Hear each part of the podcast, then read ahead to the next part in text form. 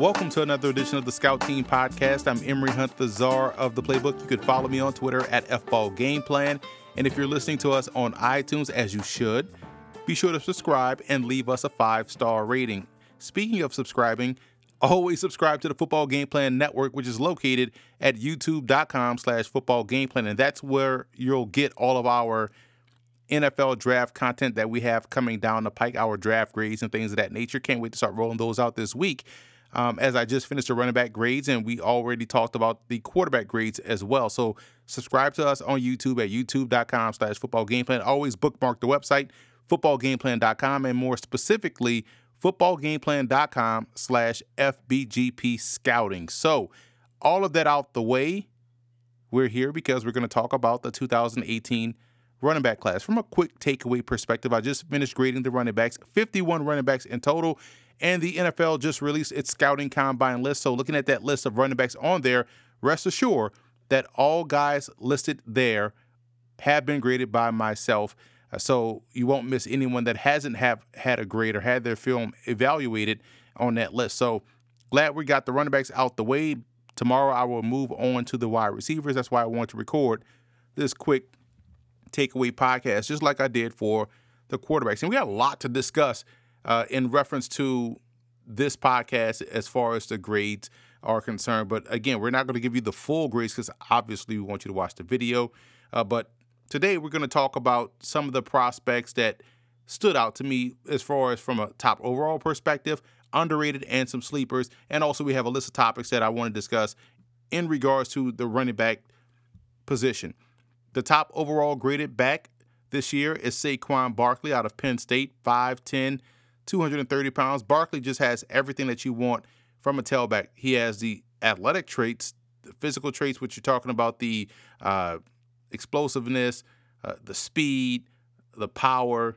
He can catch the ball out of the backfield. He's also a good downfield receiver, more so than your traditional uh, swing, flare, screen type of receptions that you see backs have. That's to me, that's meeting expectations. But he can go down the field in the passing game. And I think that's a huge bonus for his game and also the way the NFL is being played now. So he's a top overall graded back.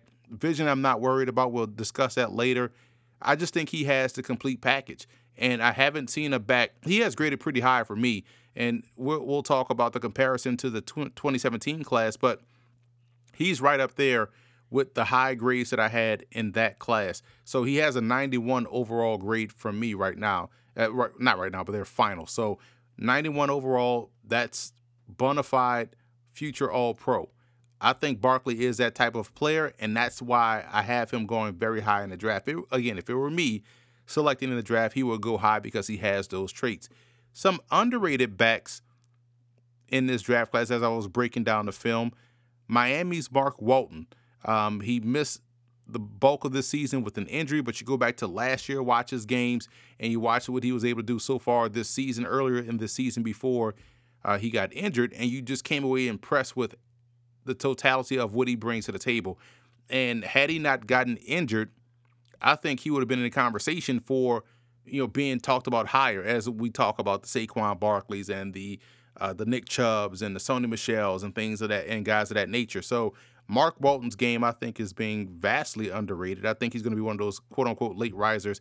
All depends on how healthy the ankle is. And good thing it is just an ankle and not anything else that's very serious. So I think he's going to make a full recovery. But his game just speaks volumes. This guy is very underrated. I also believe Ryan Nall of Oregon State is underrated. He's 6'2, 230 pounds and has great burst and acceleration. For a bigger back, that's impressive. He also has soft hands catching the ball out of the backfield. So I, I believe when you look at his game and, and translating it to what we see now in the NFL, having that total package definitely makes you a little bit more valuable of a prospect in the eyes of pro scouts and evaluators and also coaches. They don't have to take you off the field if you can do a lot of different things. And Ryan Nall of Oregon State can definitely do that. Now, the nagging injuries, those are always things that you worry about with guys that have missed time, that maybe not have missed games, but missed time in games. That's always a question mark when you're looking at guys. And remember, he came out early.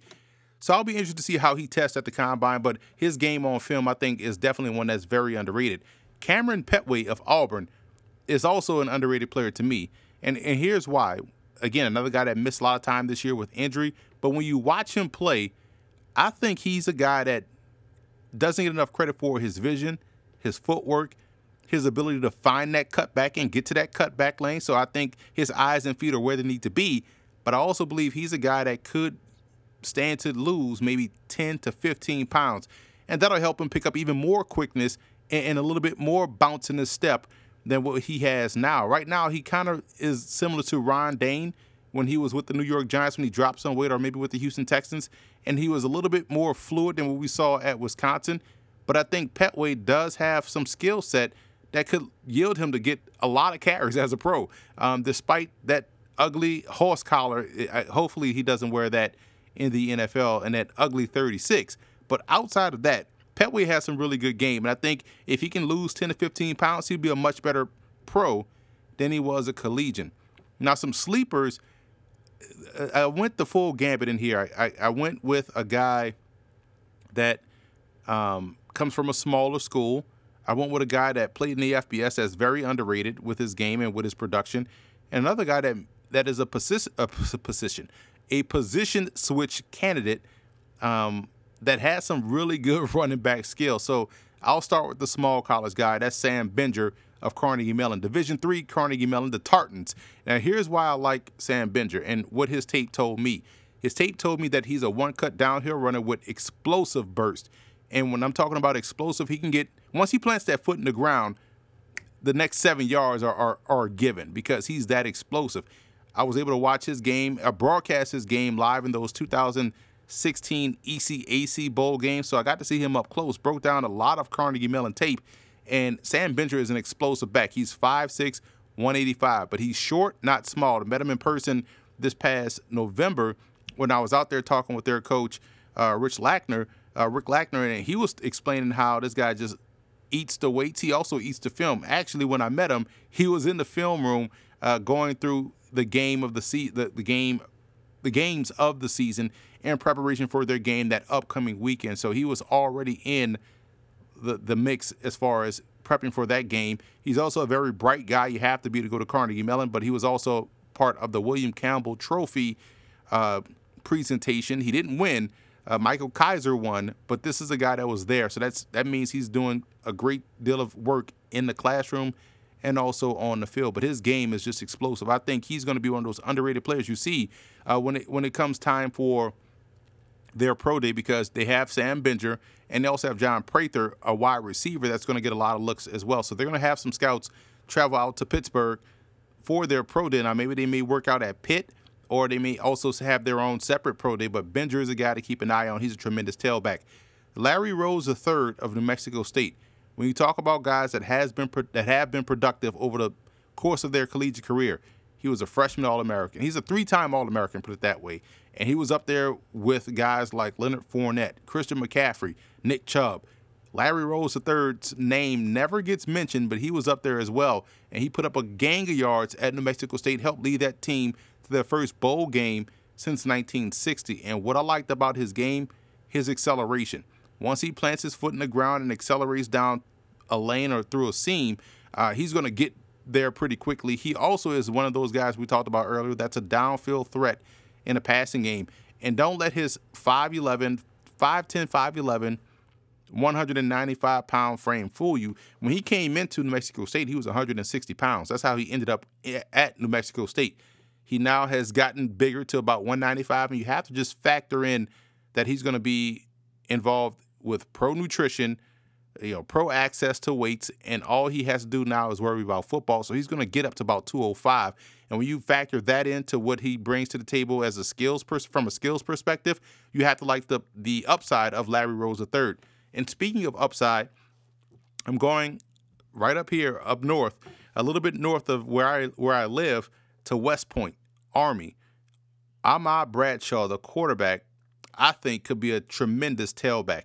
You watch him handle that option attack with the Army Black Knights, and you also look at how he runs with the football. His game reminds me a lot of Brian Mitchell, that came from then southwestern Louisiana, but we now know and love it as the University of Louisiana, home of the Raging Cajuns of yours truly, uh, speaking as a former collegian uh, at the University of Louisiana. But Brian Mitchell's a comparison I have for Ahmad Bradshaw because Brian Mitchell also played quarterback for the Raging Cajuns and transitioned well to a kickoff returner and tailback for the Washington Redskins and all the other teams he played for throughout the course of his career. I think Bradshaw can make that transition. I love how he runs with the football. He has those subtle nuances within his game that you can easily see, like, hey, this guy may be a better running back than anywhere else. Just like when you had uh, the guy from Navy, oh, his name slips my mind, the, the quarterback, Keenan Reynolds.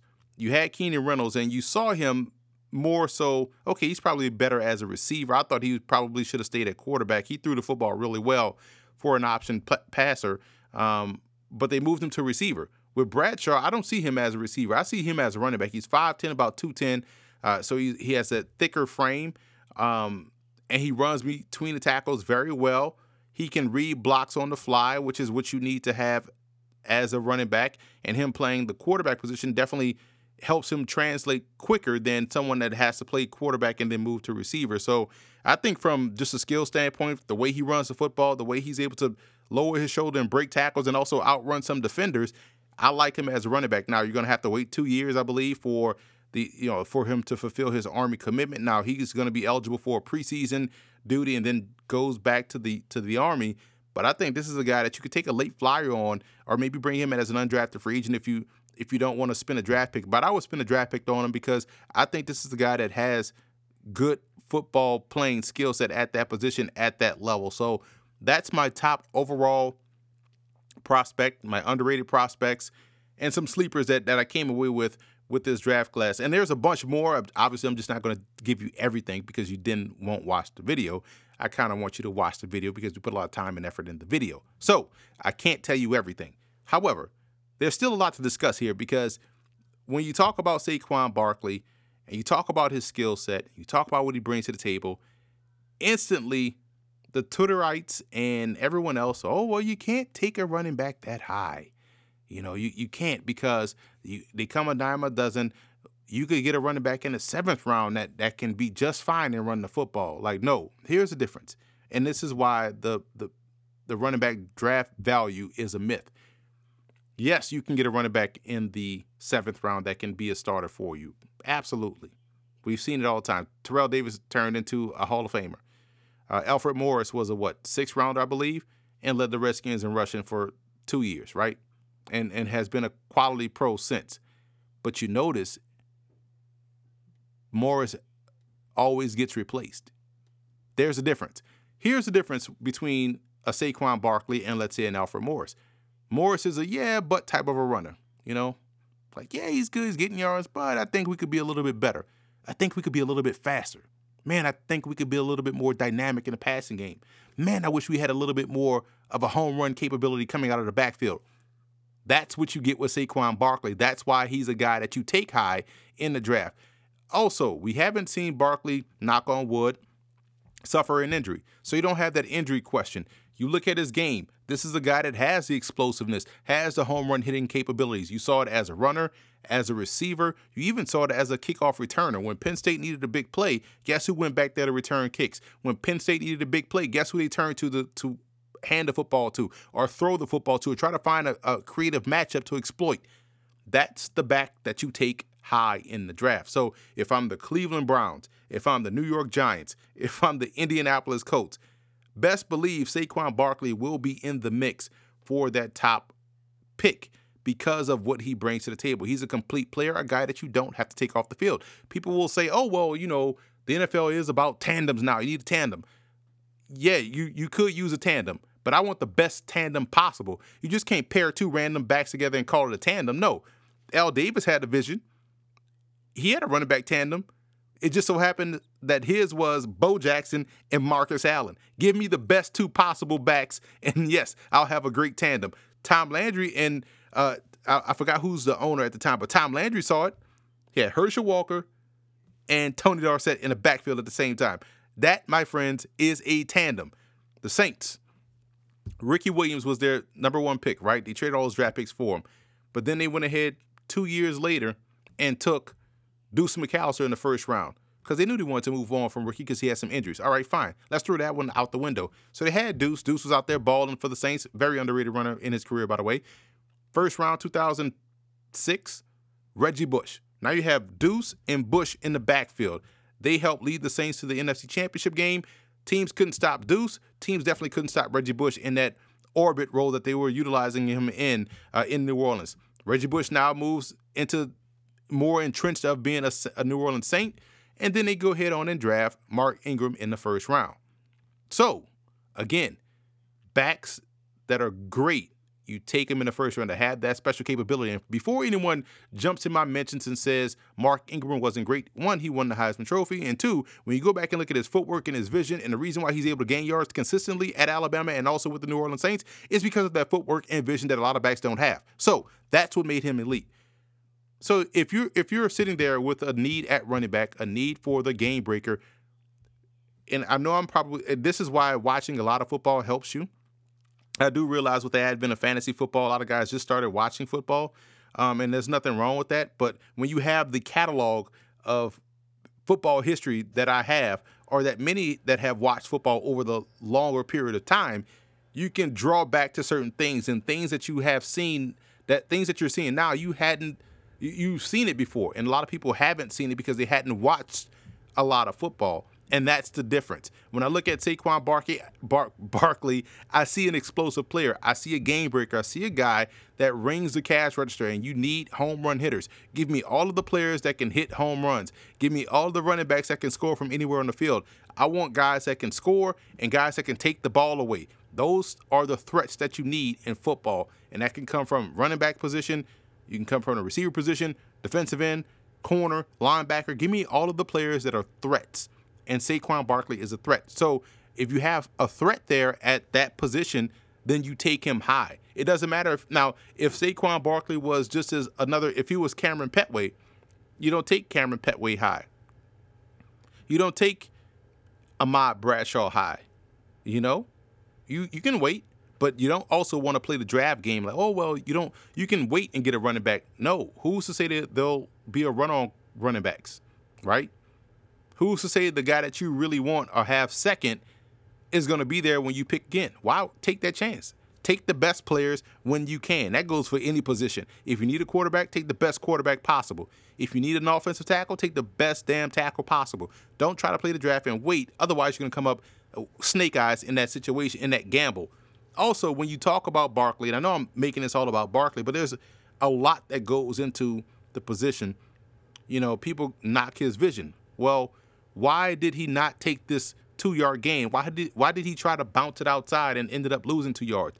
One of the best running backs, if not the best running back in NFL history, has the most lost yardage in NFL history, and that's Barry Sanders. And I'm not saying Saquon Barkley is Barry Sanders, but here's the difference between a Barkley and let's say a uh, uh, let, let's say who who can we say?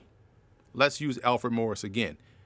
If Alfred Morris had the ankle flexion, the explosiveness, the lateral agility, the elusiveness of a Saquon Barkley, he would try to make people miss instead of running over people. So, and when you're a game break, and I'm, I'm gonna use myself as an example, I didn't have the ankle flexion, the explosiveness, the lateral agility of a Saquon Barkley, of a Reggie Bush, of a Barry Sanders. So I had to work within my skill set. It was either maybe a, a subtle move left to right and then try to run over you, or take the, the road less traveled and maybe try to outrun you to the corner. Best believe I wish I had the ability to make guys miss because guys don't want to take that many hits. The less hits you take, the long longer you're going to play, which is probably why we hadn't seen Barkley miss a lot of time because he doesn't get hurt. Why? Because he has the ability to make you miss. what a novel concept. Also, when you're talking about vision versus patience, I think Barkley's issue to, to some, they say he has a vision problem. I don't think it's a vision problem. He sees the field very well. I think he has a lack of patience, and that is tied directly to the offense. Think about this.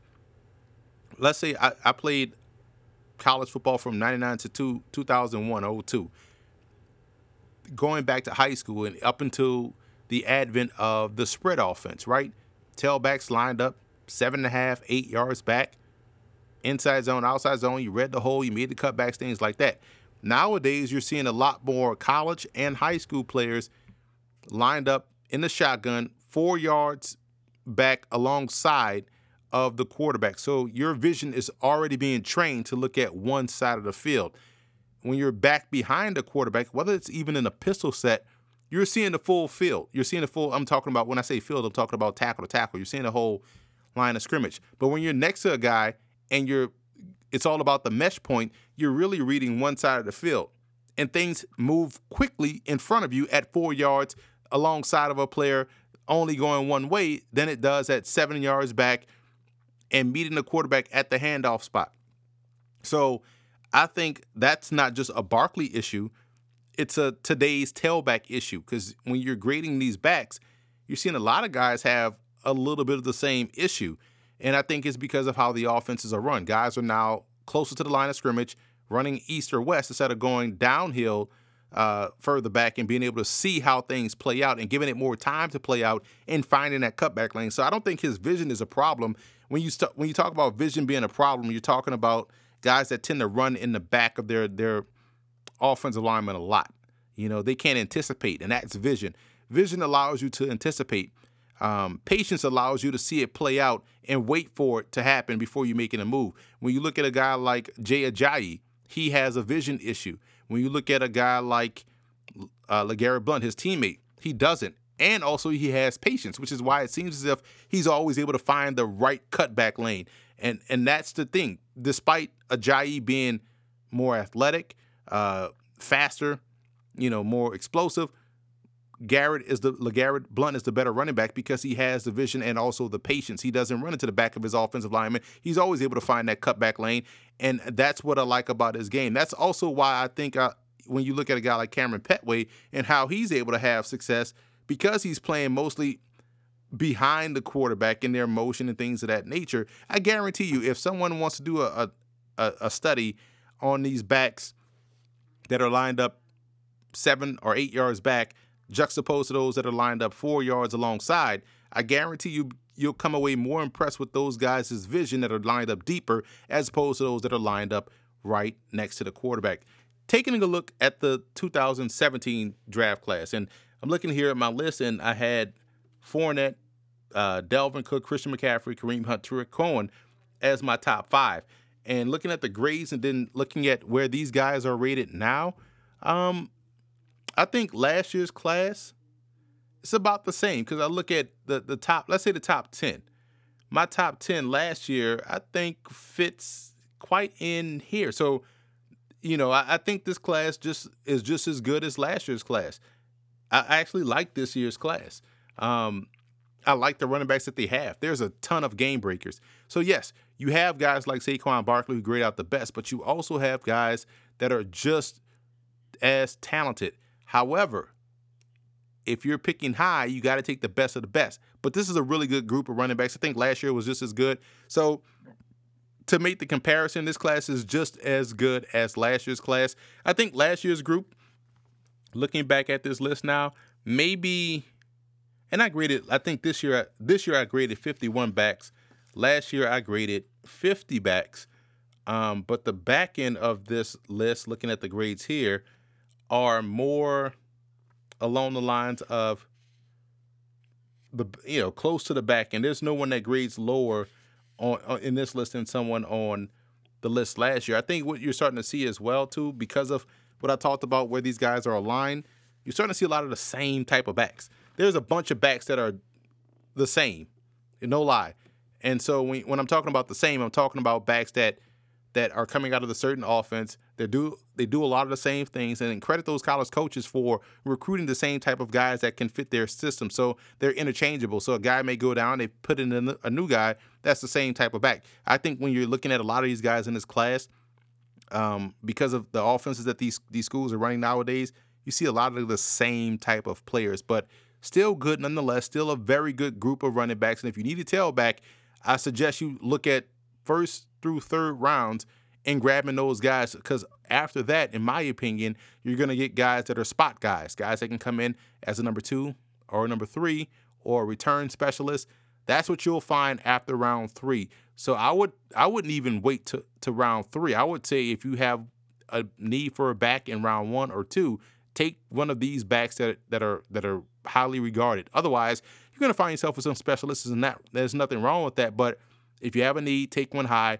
Don't try to play the draft game. Otherwise, you're to roll snake eyes in that gamble. So that's it for this episode of the Scout Team Podcast. Taking a quick takeaway or giving you my quick takeaways on the 2018 NFL Draft running back class. Be sure to follow me on Twitter at FBall Game Plan. Subscribe and leave me a five star rating on iTunes to the Football Game Plan podcast, and always subscribe on YouTube to youtube.com/slash Football Game Plan, which is our Football Game Plan network, and we'll start rolling out our full draft grade videos later on this week. So I will talk to you guys after grading the receiver position you